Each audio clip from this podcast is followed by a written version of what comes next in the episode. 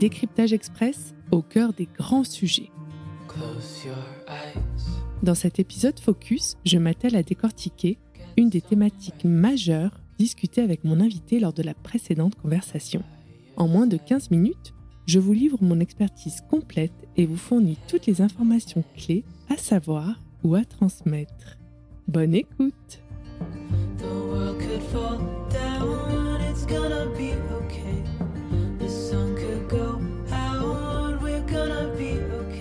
Décryptage express au cœur des grands sujets. Péridurale hors note péridurale. Bienvenue dans un nouvel épisode de la gynéco. Aujourd'hui, nous allons plonger dans le débat passionnant de la péridurale pendant l'accouchement. Pour vous éclairer sur ce sujet crucial, je vais vous présenter deux perspectives.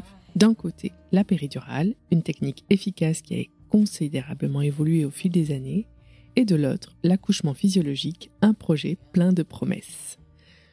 Pour celles qui se posent des questions, ce podcast est fait pour vous. Le rapport de l'enquête périnatale de 2021 a permis d'avoir quelques chiffres concernant l'évaluation de la douleur pendant l'accouchement. Je cite Le taux d'analgésie loco-régionale, c'est-à-dire la péridurale, au cours du travail, se maintient à un niveau élevé. En effet, 82,7% des femmes ont une analgésie péridurale contre 81,4% en 2016. Ce taux important est en accord avec le souhait des femmes.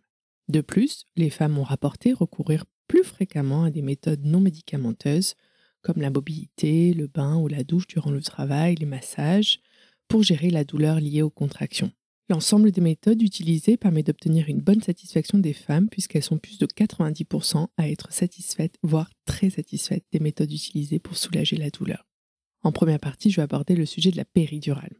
La péridurale est une technique révolutionnaire, il faut bien le dire, qui consiste à injecter un anesthésique local dans l'espace péridural, offrant un soulagement efficace des douleurs dues aux contractions pendant le travail. Elle permet aux femmes de rester conscientes et de préserver leur mobilité, voire de marcher grâce à la péridurale ambulatoire. Quelle belle invention, n'est-ce pas? Mais tout n'est pas si rose, nous allons en reparler. Sauf contre-indication médicale très rare, la péridurale peut être posée à toutes les femmes si elles en font la demande. Retenez que la péridurale n'est jamais posée si la patiente ne le souhaite pas. En France, la péri s'est développée rapidement, notamment après son remboursement par la sécurité sociale en 1994. Son utilisation est passée de 4% des naissances en 81 à 82% en 2021.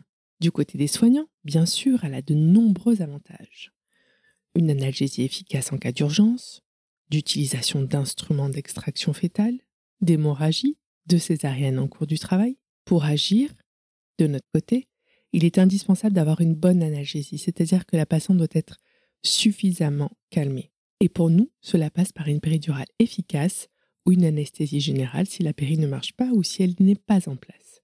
Est-ce que vous me suivez? On n'opère jamais les gens à vif. Mais la péri présente aussi des inconvénients, car la pose, comme tout acte médical, peut être aussi imparfaite et pas vraiment efficace à 100%, ou trop efficace, ou bien efficace que d'un seul côté. Une patiente mal calmée sera traumatisée par la mauvaise gestion de la douleur, ou une péridurale trop forte, trop dosée, peut rendre insensible la patiente le moment venu de pousser. Tout cela paraît bien fragile, mais c'est bien la réalité du terrain. Et nous, soignants, anesthésistes, gynéco, sage-femme, à vos côtés, sommes là pour vous accompagner le jour J pour la gestion de cette douleur. En deuxième partie, je voudrais aborder les réticences persistantes au sujet de la péri. L'accouchement sous péri est pratiquement devenu la norme en France, mais ce n'est pas le cas partout en Europe. Par exemple, aux Pays-Bas, seuls 15% des femmes optent pour la péridurale, tandis qu'au Royaume-Uni, ce chiffre atteint 40%. Pourtant, toutes les femmes ne souhaitent pas avoir recours à une péri. Aujourd'hui, on note un grand retour de demandes de naissance dites physiologiques, dites naturelles, dites respectées. Je fais un aparté au sujet de ces termes. À mon sens, dès qu'il y a naissance, il y a dès lors naturel. Le fait même de donner naissance est naturel. Le fait même de devenir maman est naturel, quel que soit le mode d'accouchement. Voix basse, avec ou sans péridurale, ou par césarienne. En revanche, dès lors que nous accouchons en maternité, en structure médicalisée, on rompt le processus physiologique, sortant la maman de son foyer la rendant ainsi vulnérable au stress, ce qui peut tout à fait modifier le processus du travail physiologique. Bref, bref, nous, acteurs en maternité, nous observons une demande accrue d'accouchement physiologique, c'est-à-dire sans péri. Une envie d'explorer la puissance de son corps, de laisser place aux cascades hormonales naturelles liées au processus d'engendrement, de ne pas contrarier ce processus et surtout d'être actrice de ce moment. Cet engouement, ce souhait est aussi véhiculé par des images, des discours et des récits sublimés en partie relayés par les réseaux sociaux. Nous y trouvons des centaines de programmes proposés par des spécialistes autoproclamés vendant un accouchement sans péri grâce à une technique ou bien une autre.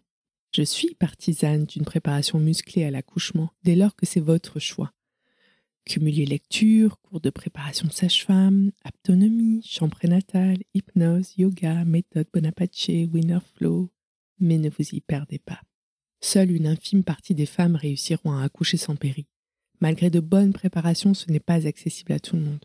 Notre résistance à la douleur nous est propre et nous ne disposons pas des mêmes facultés et de la même sensibilité pour l'affronter. La déception des patientes que nous accompagnons lorsqu'elles disent avoir raté leur accouchement parce qu'elles ont eu finalement recours à une péridurale est bien plus grande. Cette déception est à l'origine de bien de traumatismes. Traumatismes liés à cette douleur à laquelle elles s'étaient pourtant si bien préparées, telles des guerrières.